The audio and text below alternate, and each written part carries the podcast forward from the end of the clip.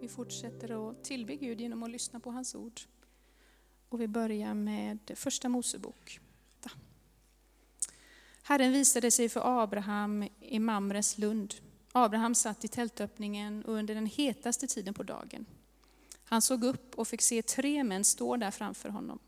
Då reste han sig från sin plats i tältöppningen och skyndade emot dem och kastade sig till marken. Herre, sa han, visa mig den heden att du inte går förbi din tjänare. Låt mig hämta lite vatten så ni får tvätta era fötter. Sen kan ni lägga er och vila under ett träd, så tar jag fram lite när ni fortsätter. Nu när ni ändå har kommit vägen förbi. De svarade, ja gör det. Abraham skyndade sig in i tältet till Sara och sa, fort, ta tre mått av det bästa mjölet och baka bröd. Sen sprang Abraham bort till boskapen, tog en fin spädkalv och gav den till en tjänare som skyndade sig att anrätta den. Han tog tjockmjölk och sötmjölk och kalven som hade låtit anrätta och satte fram åt dem. Själv stod han bredvid under ett träd medan de åt. Så lyder Herrens ord. ska vi läsa från Apostlagärningarna 4, 5-12. När Petrus och Johannes häktades samlades de högsta styrelsemännen samt de äldste och skriftlärda i Jerusalem. Översteprästen Hannas var där, liksom Kaifas, Jonatan och Alexandros och alla av översteprästligt släkt. De lät föra fram apostlarna och frågade dem, genom vilken kraft eller i vems namn har ni gjort detta? Då fylldes Petrus av helig ande och svarade dem, ni är äldste och folkets ledare. När ni idag ställer oss till svars för en välgörning mot en sjuk och vill höra hur han har blivit botad, då ska ni veta, ni alla och hela Israels folk, att det skedde genom Jesu Kristi namn. Tack vare honom som ni korsfäste och som Gud har uppväckt från de döda, står den här mannen frisk framför er. Jesus är stenen som föraktades av husbyggare, men blev till en hörnsten. Hos ingen annan finns frälsningen och ingenstans bland människor under himmelen finns något annat namn som kan rädda oss. Så lyder Herrens ord.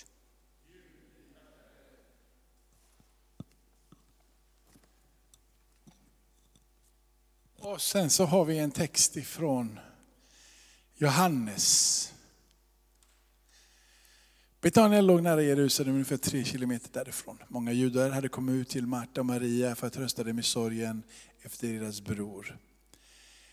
Men Marta fick höra att Jesus hade kommit. Gick hon ut och mötte med honom. Men Maria stannade kvar hemma. Marta sade till Jesus, Herre om du hade varit här skulle min bror inte ha dött. Men också nu vet jag att Gud kommer ge dig vad du än ber honom om.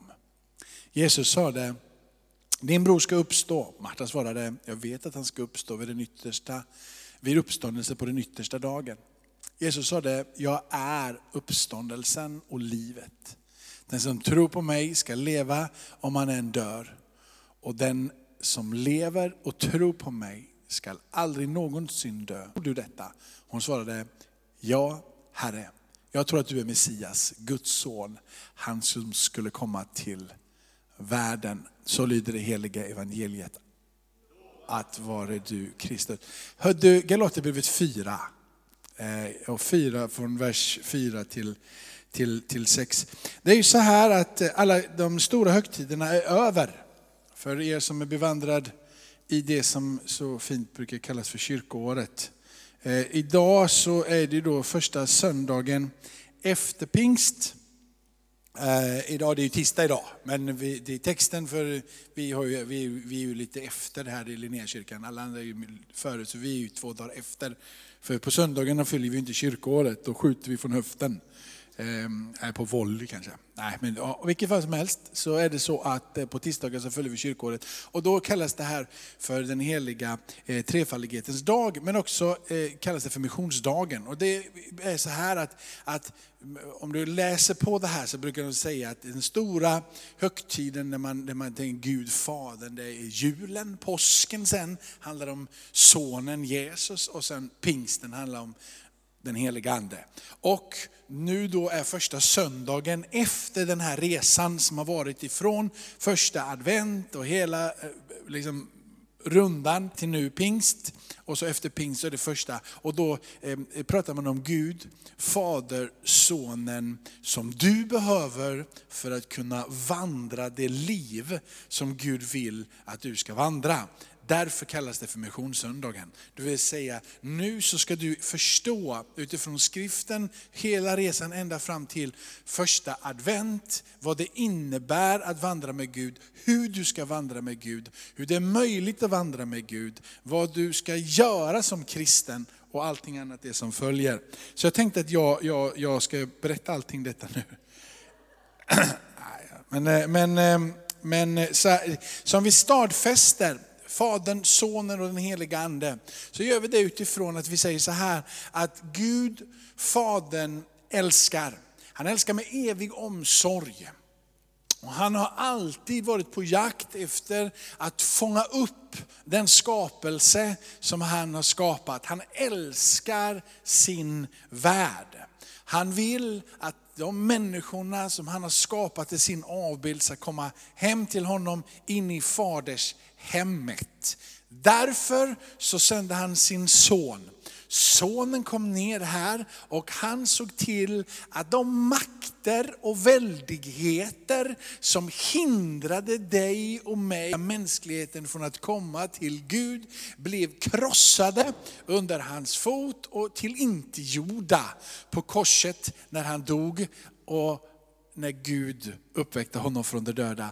Och när Jesus sen kommer och sätter sig på Faderns högra sida, så står det att då utgår anden ifrån sonen. Den kommer ifrån Fadern. Han går till Fadern och han ber till Fadern och säger, Fadern, är, They need the Holy Spirit. Ja, och så utgår det i Jesu namn över våra liv. Och så döper Jesus oss i helig ande och eld, läser vi. Man kan ha lite olika infallsvinklar på det där, det beror på vilken typ av kyrka du kommer ifrån. Men likväl så kommer den heliga ande över oss. Kapitel 4 och vers 4 6 så eh, sammanfattas lite av det här vad jag precis sa. Men när tiden var inne så sände Gud sin son, född av en kvinna, ställd under lagen för att friköpa dem som stod under lagen så att vi skulle få söners rätt. Och eftersom, vi nu, eftersom ni är söner så har Gud sänt i våra hjärtan sin sons ande som ropar Abba fader. Så sonen kommer in och han ser till att vi får söners rätt. För att du ska veta att du nu kan få komma hem till Fadern i himmelen, tillhöra hans hushåll. Så har han gett anden på din insida och anden ropar Abba. Eh, så det var, det var det, var det, det ja. Hörde, Eh, jag får, jag får titta lite på papperna tror jag är här idag. Ehm, eh, vad heter det? Eh, vet du, du skulle kunna slå upp en text om du orkar dig där borta. Femte Mosebok kapitel 3 och vers 27 förhoppningsvis. Så är det rätt. Kapitel, kapitel, femte Mosebok kapitel 33, vers 27.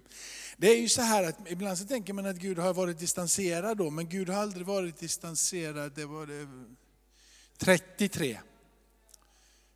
Ja, tack Jesus, där har du det.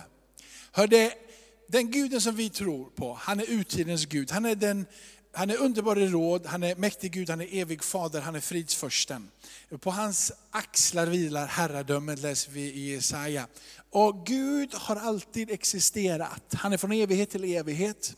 Allting har sitt ursprung i honom och han är källan till allt liv. Så allting rör sig runt omkring han som har funnits och är evig. Han som är ande, han som är på det sättet ogreppbar men blir gripbar genom att anden kommer dig och mig till del. Han har inte varit borta liksom och, och lämnat sin skapelse, även om man kan uppfatta det så eftersom Jesus kommer och upprättar det, och så får vi del av anden och vara Gud under tiden. En tillflykt är han, urtidens Gud. Och här nere råder hans eviga armar. Han ska jaga fina framför dig och säga förgör dem. Innan den heliga ande blev utgjuten, innan Jesus hade kommit, så var hans eviga armar utsträckta mot jorden. Han tog hand om sitt folk, han beskyddade sitt folk, han såg till att fienderna var borta. Och när, när, när man ska, liksom, om du slår i några böcker och försöker le, titta på detta, så brukar de uttrycka det som här, att Gud är den evige guden, han är fader till allting, allts ursprung. Hans högra hand är sonen som alltid är delaktig och alltid har varit med. Jag ska ta en bibelord på det alldeles strax. Och vänsterarmen är den heliga ande som alltid har varit närvarande och alltid varit med.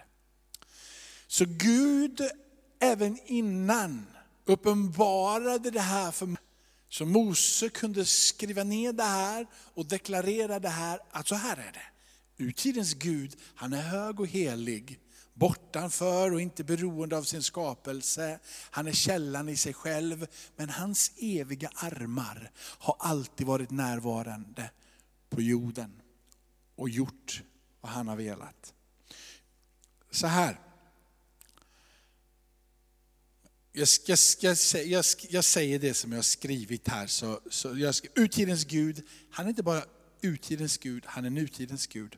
Han bryr sig om oss här och nu. Han sträcker ut sina händer, sonen, den heliga ande till oss. Och på det sättet så drar han oss in i sin kärleksström. Det är nu du anar och förstår att du har en fader som älskar dig. Så, och uttrycket för, för, för det här är ju det som vi läste i Galaterbrevet. Inledningen till Johannes prologen, här när, när, när han bara, bara äggar ut det här, eh, liksom i begynnelsen var ordet, ordet var hos Gud och så vidare. Så står det så här i vers 18, ingen har någonsin sett Gud. Den enfödde som själv är Gud och står Faderns hjärta närmast honom känd.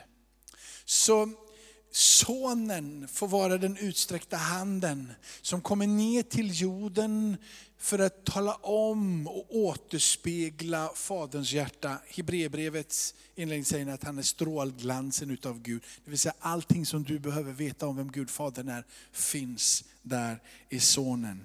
Jesus vet vad som finns i Faderns hjärta.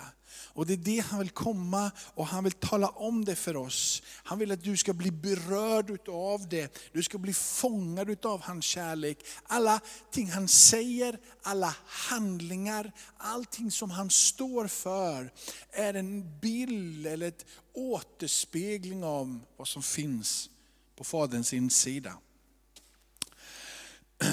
Men Jesus sändes inte bara för att tala om för oss vem Fadern är.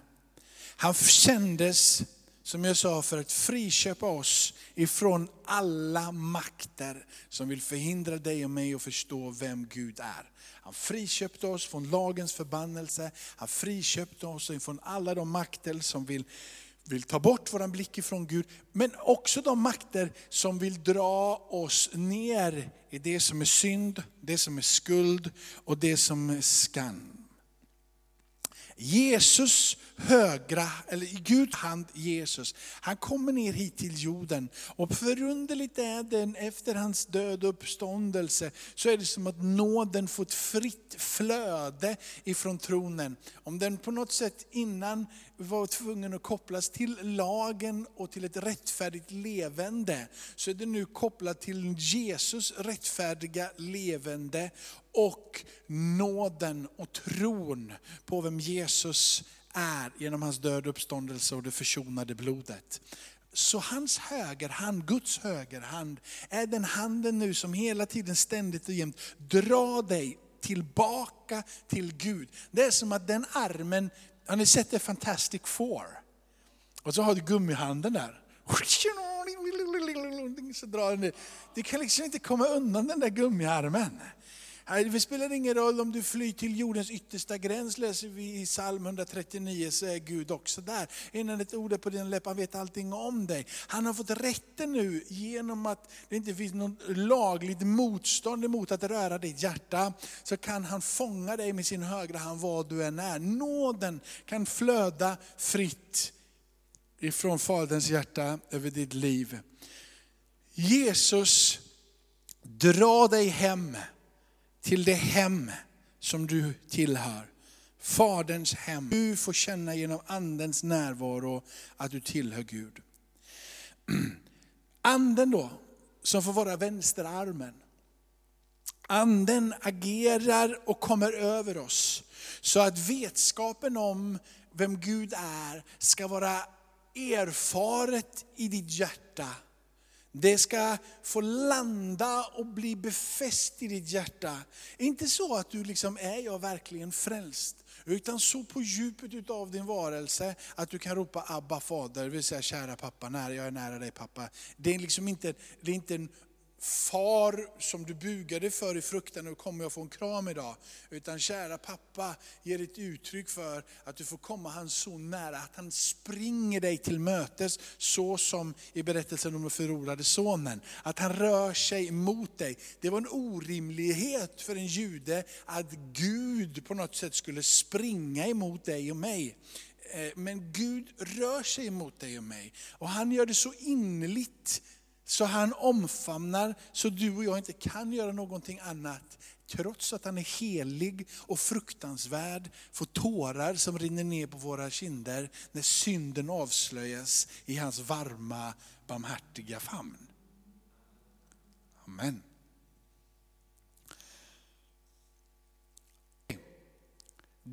Det är vad det här, det här, det här liksom symboliserar. Och då har vi en text idag ifrån Apostlagärningarna som blir väldigt spännande. Vi, vi, läste den här, läste vi inte från, läste vi inte från Apostlagärningarna kapitel 5 och vers, vers och det, det, för nu så nu så kommer det här till uttryck. Det här blir ju, det här blir ju liksom uh, hard stuff nu, liksom. nu, nu, det, det, nu smäller det till. De, de liksom eh, får kämpa lite här, de har blivit lite fångatagna och, liksom, och det är inte bara så där lätt. Och, och, eh, men det som jag säger, det vet de. De har mött Jesus, de har känt de har varit uppe på det här berget, det höga berget som, som ibland förklaras förklaringsberget, eller när, när Guds härlighet syns och Jesus blir liksom skinande tillsammans med Petrus, Jakob och Johannes. Kapitel 17 i Matteus, kapitel, eh, kapitel, kapitel, kapitel 9 och kapitel i Markus och kapitel 9 i Lukas. Ja, det tar en stund i huvudet. Skitsamma. De, de, där har du det i alla fall. Och där så förvandlas han mitt framför deras... Och det som, är, som händer i, i, i Petrus och, och, och Jakob och Johannes hjärta, det är den att det som de innan inte kunde överhuvudtaget fatta, fattar de precis fullt ut. Du är Messias och de faller ner och tillber. Det är solklart. Du är Guds son. Du var han som skulle komma. Allting finns i dig. Jag fattar nu på grund av den upplevelse som jag har tillsammans med dig, att du tillhör Gud och att du har kommit i Guds sak, att du är Gud. Jag fattar precis allting i ett enda, enda ögonblick. Det betyder inte att allting var klart för Petrus. Vi vet att han sen förnekade, att han blev upprättad och liksom hela resan fram och tillbaka. Så även om du sitter här idag och jag fattar allting och ingen kommer, kommer kunna få mig på fall. Om Petrus kunde förneka trots att han hade den höga uppenbarelsen, så be om Guds nåd att du aldrig ska komma därifrån. Paulus säger, om och om igen. Be för mig så att jag frimodigt predikar evangelium. Be för mig och oss att vi ska bli bevarade i våran tro. Och när han blir gammal och grå och skriver till Timoteus så tackar han Herren, tack Herre, för jag har blivit bevarad. Hans nåd har verkat över mitt liv. Så vi kan aldrig bli kaxiga, utan då ödmjukar Gud oss på ett och samma nu. I vilket fall som helst, i den här situationen så sker någonting. De har förstått Guds kärlek och Jesus har dött, han har uppstått och anden har fallit på pingstdagen. Och de vet allting om att Och när de står där så uppfylls Petrus av den heliga Ande. Petrus försöker inte bevisa någonting utav vem den heliga Ande är eller hur den heliga Ande fungerar. Och börjar inte profetera över dem. Men han profeterar utifrån skriften. Han talar ut eviga sanningar som berör så på djupet så det banar vägen för framtiden. Vi är ett profetiskt folk. Vi har en profetisk bok. Och vi kan inte bli någonting annat än profetiska.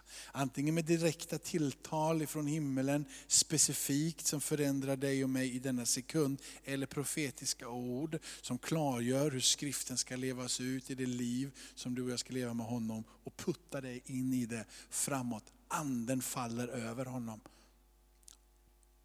Om vi står till svars eh, idag för en välgärning mot en sjuk man och ska förklara hur han blir botad, så ska ni alla och hela Israels folk veta att han står frisk framför er i kraft av Jesu Kristi Nazarens namn. Det här med smörjelse.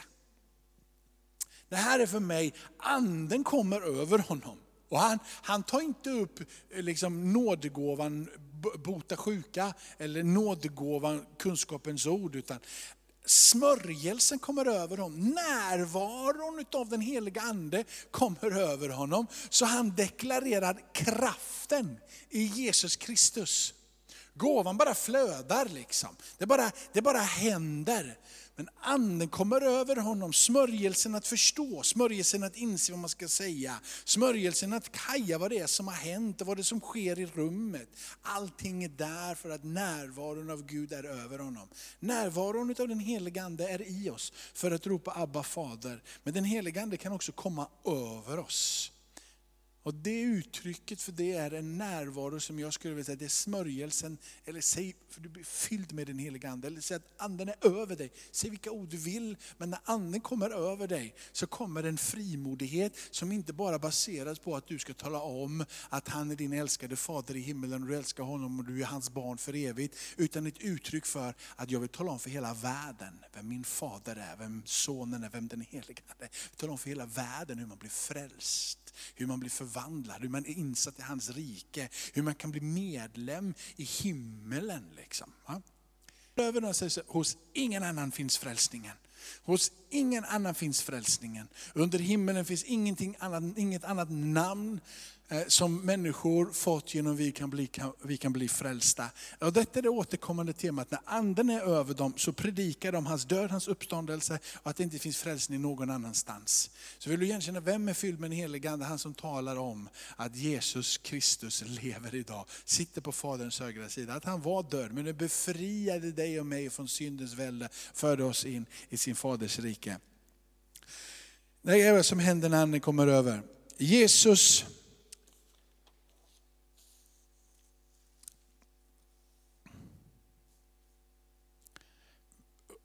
Jag har, jag har hållit på en liten stund här. Men du, jag säger någonting om smörjelsen då så slutar vi med det. Kan du slå upp första Johannes brev? Första Johannes brev. Du behöver liksom ropa att du ska få med den helige Ande känner jag. Känner jag med, eller jag behöver det i alla fall. Lovisa behöver du definitivt, så torr som hon är. Och det är jag bara skojar. Ni som lyssnar på detta, jag bara skojar. Första, första Johannes brev kapitel 2. Kapitel 2, kapitel 2, vers 20 och vers 27. Går det att göra så eller? Vi tar en i taget. Och ni har smörjelse från den heliga Ande och ni har all kunskap.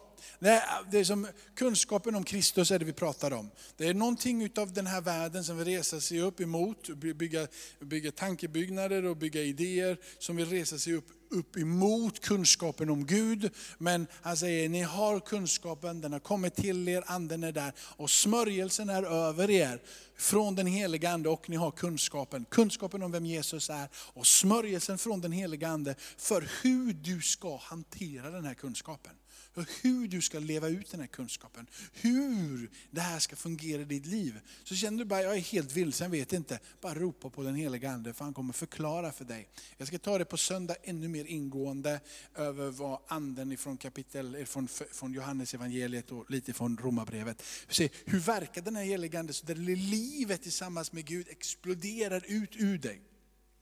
Ni har smörjelse från den helige Ande och ni har all kunskap. Kunskapen om vem Kristus är. Men smörjelsen som ni har fått av honom förbli i er. Och det är bara, återigen vill jag säga, Jesus döper i den heliga Ande och Jesus ger smörjelsen genom Anden. Anden är där och du fattar och du greppar saker och ting tillsammans med den heliga Ande. Smörjelse över den, närvaron utav honom. Och ni behöver inte någon som undervisar er. Hans smörjelse visar er om allt. Och det är sanning och inte lögn. Förbli i honom så som den har lärt er. Förbli i Kristus så som smörjelsen, närvaron av Gud, den helige Ande, har lärt oss.